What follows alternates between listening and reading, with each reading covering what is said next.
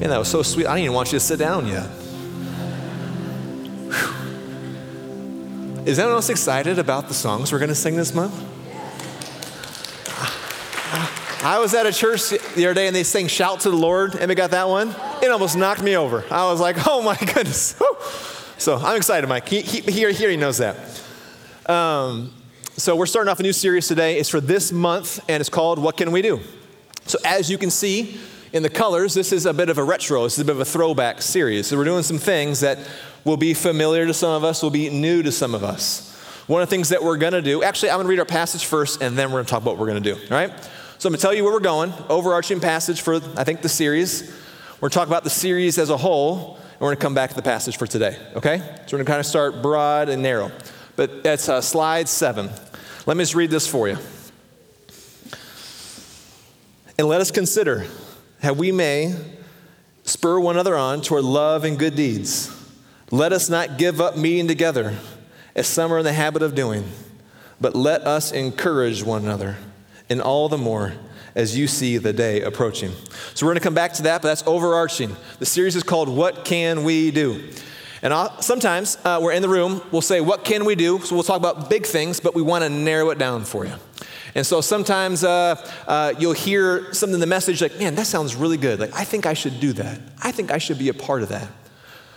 But then life happens, and we go home. We're supposed to get an email later. We get the email. We start to read the email, but then in my house, someone interrupts you, and then you forget about the email.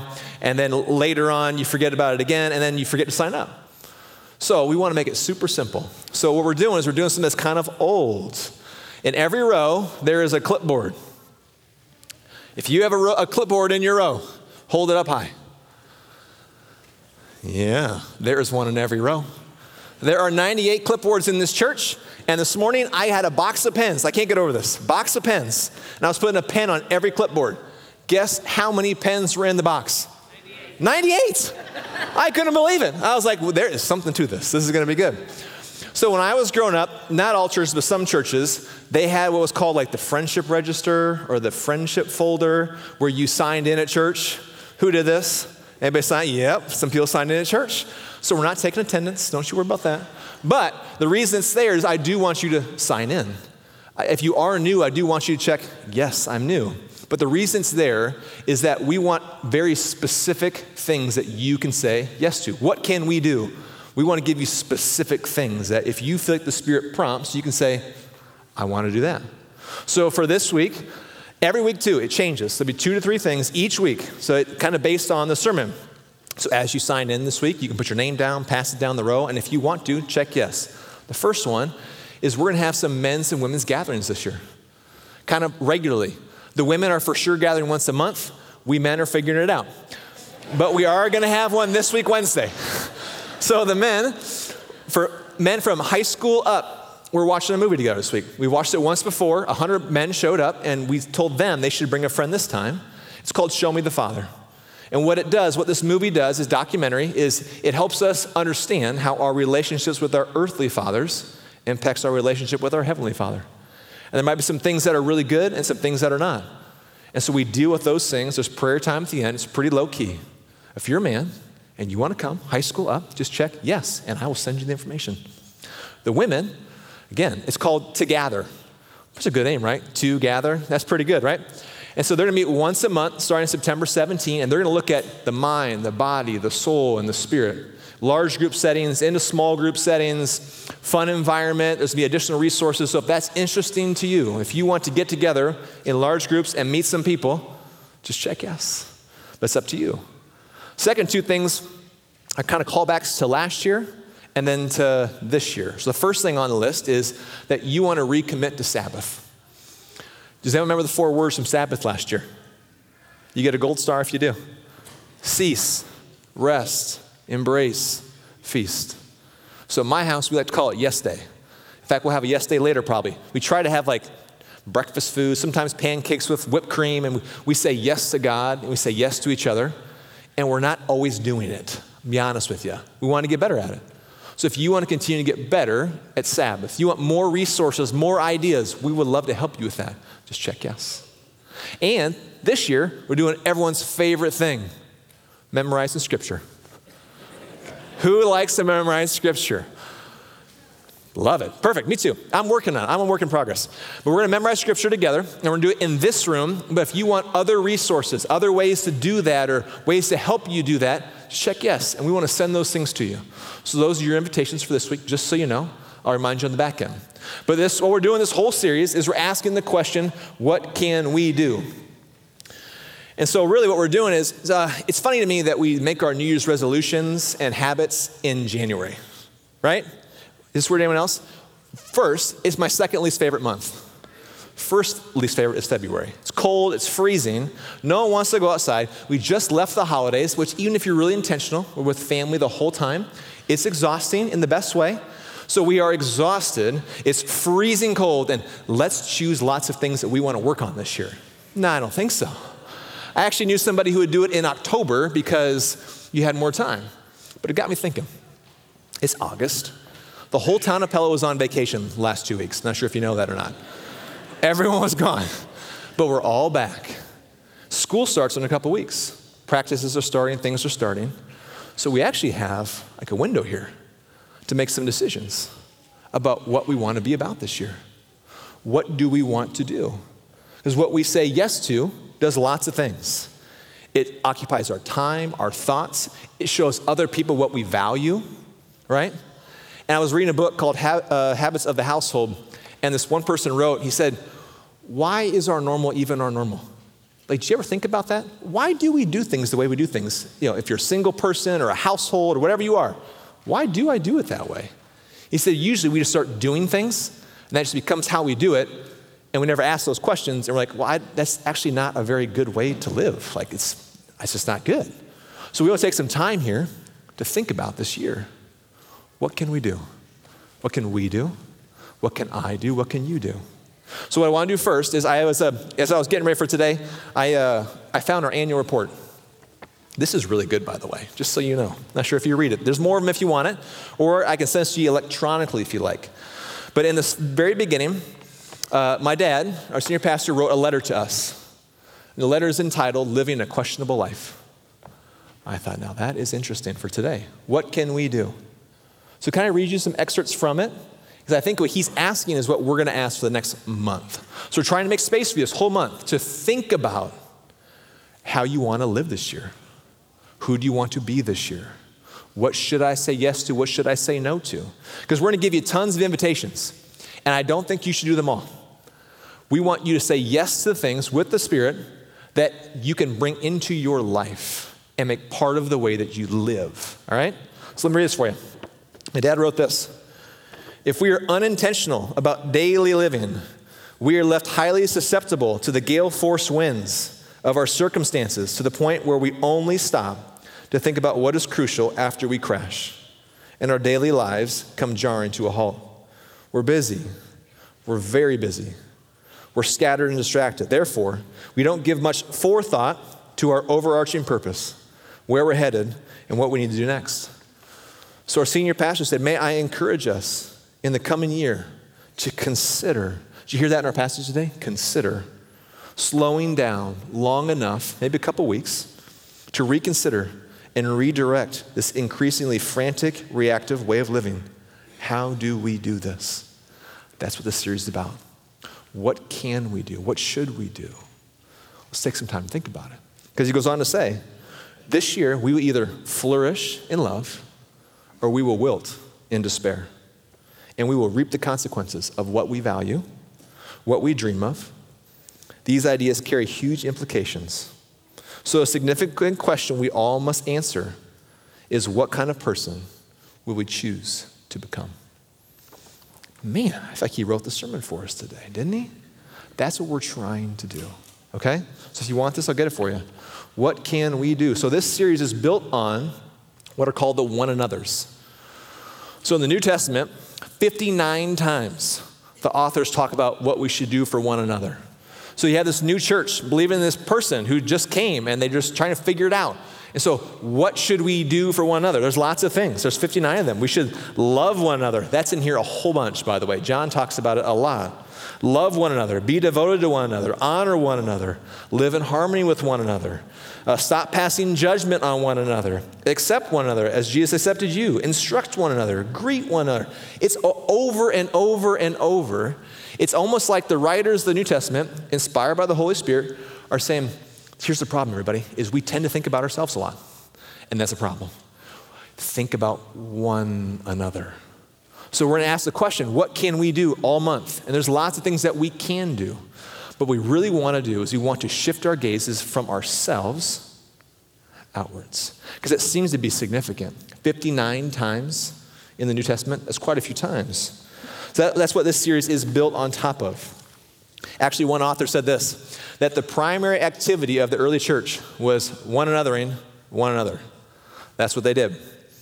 One last thought. I think it's slide uh, six.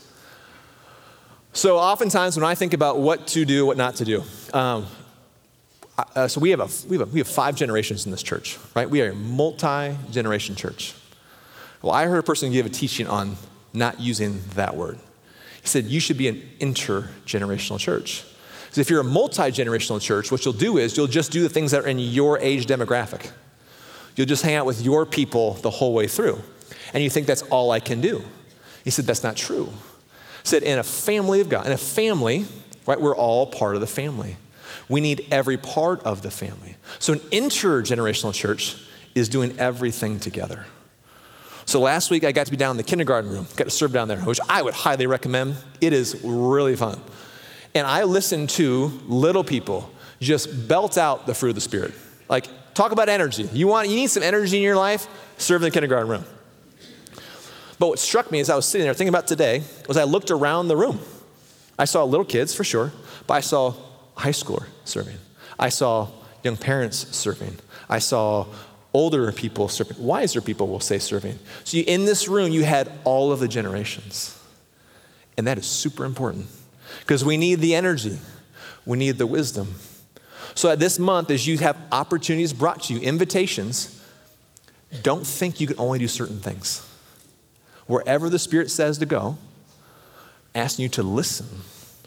You know, at the end, we're going to sing a song, and in it, there's a simple phrase. It says simple obedience.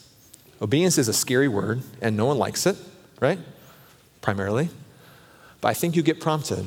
I think there'd be something that's like, ah, I should do that. I never thought I would want to do that, but I should maybe do that.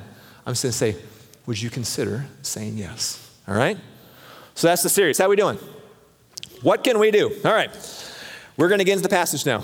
Um, so we're in Hebrews 10, 24 25. Real quickly, the overview of Hebrews is that the writer of Hebrews is making a case all the way through that Jesus is superior to everything else. He is the way, He is the truth, He is the life. He's talking to people who think these things might be more important than Jesus. He's saying, no, it's not. He's providing his, his case for that. So throughout that, he's making Jesus is most important. And because of that, he keeps saying, So be faithful. Be faithful. Be faithful. So that's what Hebrews is about. So for 10 chapters, he does that. We get into here to end of chapter 10. So what? What do we do? Let's read it. Let us consider. I like that word, consider. Let's think about it for a minute. Let's think about it. Discern. What should we do? Let's consider. Let's think. I'm reading a book right now called The Discerning Life. And in it, the author's saying, We think we need to discern uh, what to do in situations. We're looking for wisdom in a situation. And he's saying that's part of it, but a discerning life is looking for the presence, power, and movement of God in all things. He says it's an invitation. A discerning life is an invitation to notice God everywhere.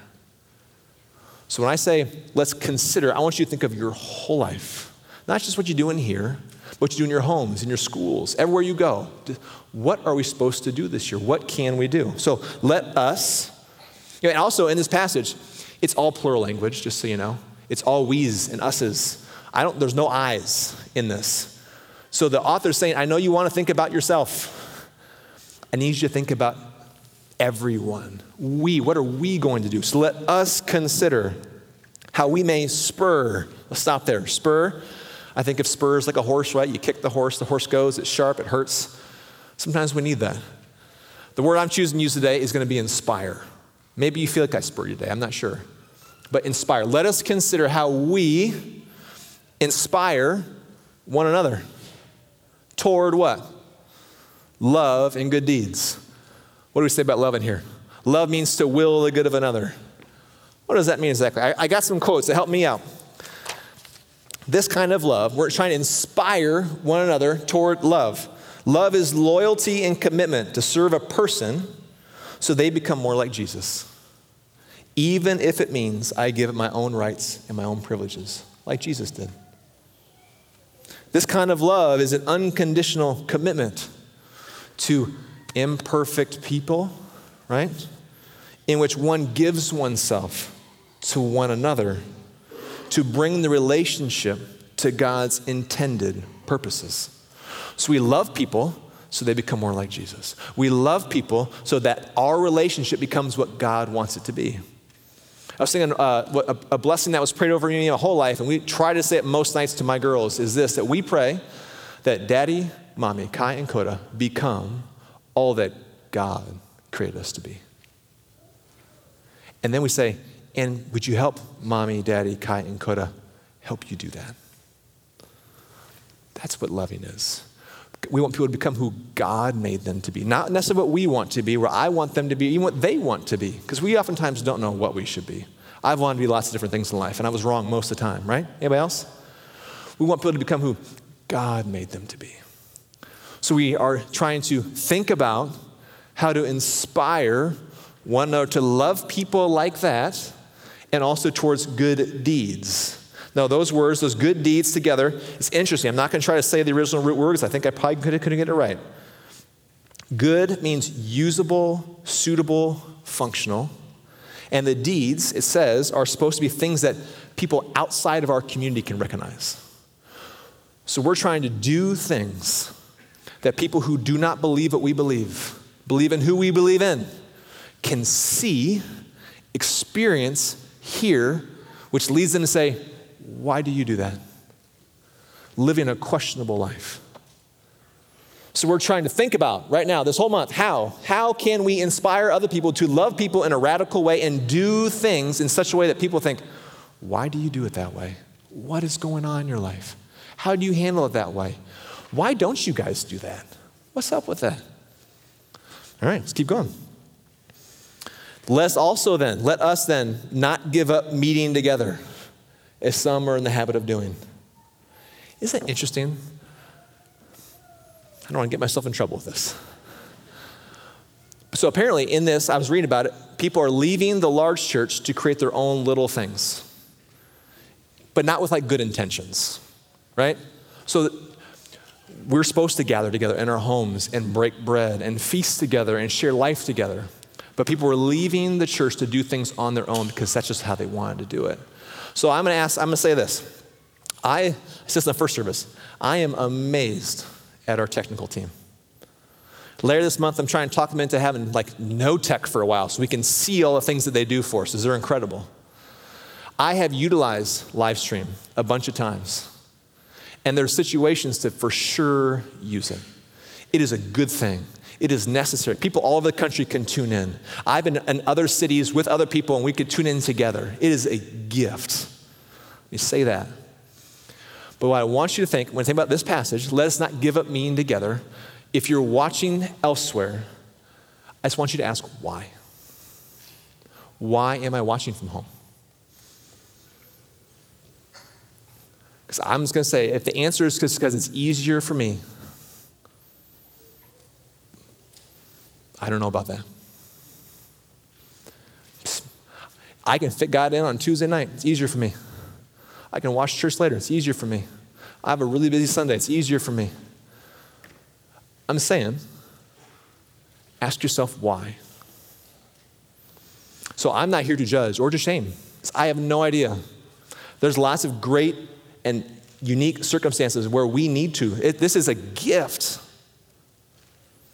What I'm saying is, ask yourself, why? Because if my answer is because that's what I want to do, listen to that. That's what I want to do. What is this whole thing about? one another. Something is different when we gather together. When I say it's better, I want to do this, what am I doing? Who's superior? Is Jesus, Hebrews, is Jesus still superior? Or have I now made myself superior? And I'm talking to myself just as much as I'm talking to everybody else. I have done that. It's easier. I'm saying, think about it. I mean, say we're here to spur each other, right? Sometimes it's kind of sharp. I spurred myself this week with that thought. So, because when we gather together, I'm telling you, when you're in this room, it's different. Anyone agree with that? Can I get an amen to that? Come on. So let's not give up meeting together. Some are in the habit of doing. Let's encourage one another, and all the more as you see the day approaching. So I'm not sure what the day for sure is. I've heard different thoughts. It could be the day Jesus is returning. We're getting ready for that day. But also a thought in here also is that there's also days coming that are to be really, really hard for you. There's actually suffering and persecution happening already. And so I, I wonder if he's saying, you need to keep encouraging each other. You need to keep inspiring each other. You need to keep meeting together. Why? Because there's a day coming when you're going to need people. And if you aren't doing those things, you will have no people and you'll be left all by yourself. So do this today when things are good so that for someone else, so on that day, they can do it for you. So we're part of a family. We do this thing together. So my best analogy for this, I have an analogy and a story, is uh, uh, who's run a marathon? Marathoners, marathoners, marathoners, I know you are. I have not run a marathon, and I don't think I ever will. I've got terrible knees. But I have watched some marathons. And so, has anyone ever been to the Chicago Marathon? So, I've learned some things about marathoning that I did not know. I thought you just got your shoes on, you just went and ran. That's not how it works. There's a whole training program, and even when you run the race, there's a lot of thought. So I didn't know that when you run a marathon, that you have multiple people run with you at different times. Did you know that? I didn't know that. So you start running, a friend runs with you. You probably have your headphones in. You might not even know they're like, you know they're there. You probably don't talk to them, but they run with you for a while. And then they peel off, and a new friend comes on. And then a new friend comes on. And a new friend comes on. So all the way, you're running with someone. I think that's what he's saying.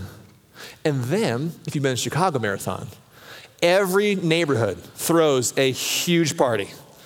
So we used to be, uh, we used to go to church on the path, and we didn't have church that day, but we all still came. And you would literally just stand on the side, just yelling for everyone, just cheering them on. Hey, number seven, great job. You in the yellow, way to go. I didn't know who I was talking to, but it was so much fun. So, on this race that you're running, which is what the Hebrews goes on to talk about in chapter 12, is you have all kinds of people cheering you on and running with you the whole way. That is what he's talking about. That's what this series is about. What can we do? What can I do? What can you do? Let's think about it. How do we encourage one another in a life that is good and super hard? So sometimes in these kinds of sermons, um, uh, I'll be sitting, I have historically, and think, I don't know if I'm qualified to do that. I don't know if I'm not a leader. Like, I don't do that. That's for someone else, right? Well, let me tell you a story. And I never heard it told this way until recently. It's, it's G, one of Jesus' stories. So, Jesus, uh, he's going to take his buddies, his disciples, and he says, Hey, guys, we're going to go across the Sea of Galilee. Well, a couple things. Did you know that fishermen that day did not fish more than 100 yards offshore? They did not like the water. The disciples, do, even the fishermen, do not want to go across the water. The water is, they think of Genesis 1, it's wild, it's chaotic. The water could be the portal to the abyss where bad things go. Jesus, we don't go across the water. It's 50 miles if we walk around the outside. It'll take us like a day or something like that. We can get there ourselves. Let's not go across the water. Jesus says, hey, let's go across the water. So he's going to take him away he doesn't want to go, and they're going to a place that they don't want to go. It's in, it's, it's in Mark 5. They call it the, uh, the Gergesenes. I think they say it. It's the place where any good Jewish young man would never want to go. Bad people live there with the wrong views on life. They're, they're horrible. They're pagans. I would never want to go to that place. We cannot go there. Jesus, first of all, wrong way, wrong place. Don't want to go those places, right? So, but Jesus says, well, we're going to do it anyways. He's a rabbi, so you got to do what he says. So they get in the boat, they go across, they land, and when they land, this is why I'm telling the story, a person who's probably not clothed runs out of the tombs, it says. He's screaming and he's yelling.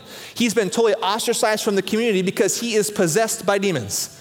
A lot of demons. And for some of us think, that supernatural stuff is old. I would argue, watch our movies.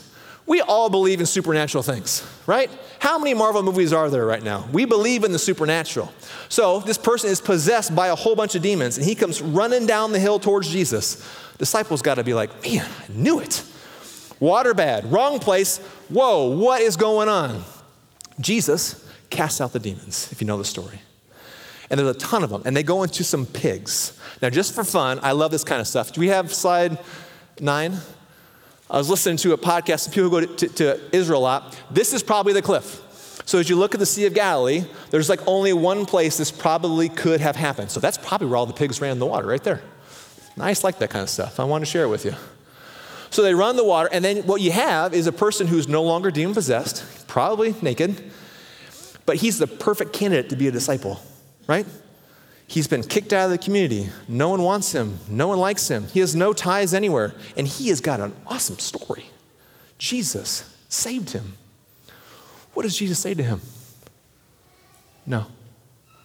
He says, You go home and you tell people what God has done for you. You go tell them. Does he know about the Torah? Does he know about God? You think he knows about Moses or Abraham or all the stories in the Old Testament? I'm guessing not. So he goes and he goes and tells. I didn't know this until recently. Jesus and the disciples don't go back there for quite a while. Then they do go back. What happened when they landed at the place where this crazy man, who probably had to repair all of his relationships, prove to people he wasn't crazy, and tell this insane story? What happened when he landed? Jesus feeds 4,000 people. That means 4,000 men plus their families. So, because of this unqualified person's story, thousands of people come to see Jesus. What can we do? What can I do? Can you do? I'm just saying, I don't, if we take the time to consider, we're all being asked to do something. And if we're going to shift our perspectives to one another, we have to do it. So that's what this series is all about. Every week, come back. Next week, we're going to talk about discipleship. How are you going to be discipled this year? How are you going to become more like Jesus personally? But do we, are we just saved to ourselves? No. How are you going to disciple this year? You want to go downstairs to the kindergarten room? First grade room, second grade room? Go in the nursery? Be a mixed leader, a core leader? I don't know where you're called to be. That's next week. And the next week is how do we leave this place? How do we bring the kingdom with us? And finally, it's about hospitality, radical hospitality. What can we do? What can I do? What can you do? That's what we're wrestling with this whole month. And we're going to sing really fun old songs. All right? So I'm going to invite the band up and uh, let's pray.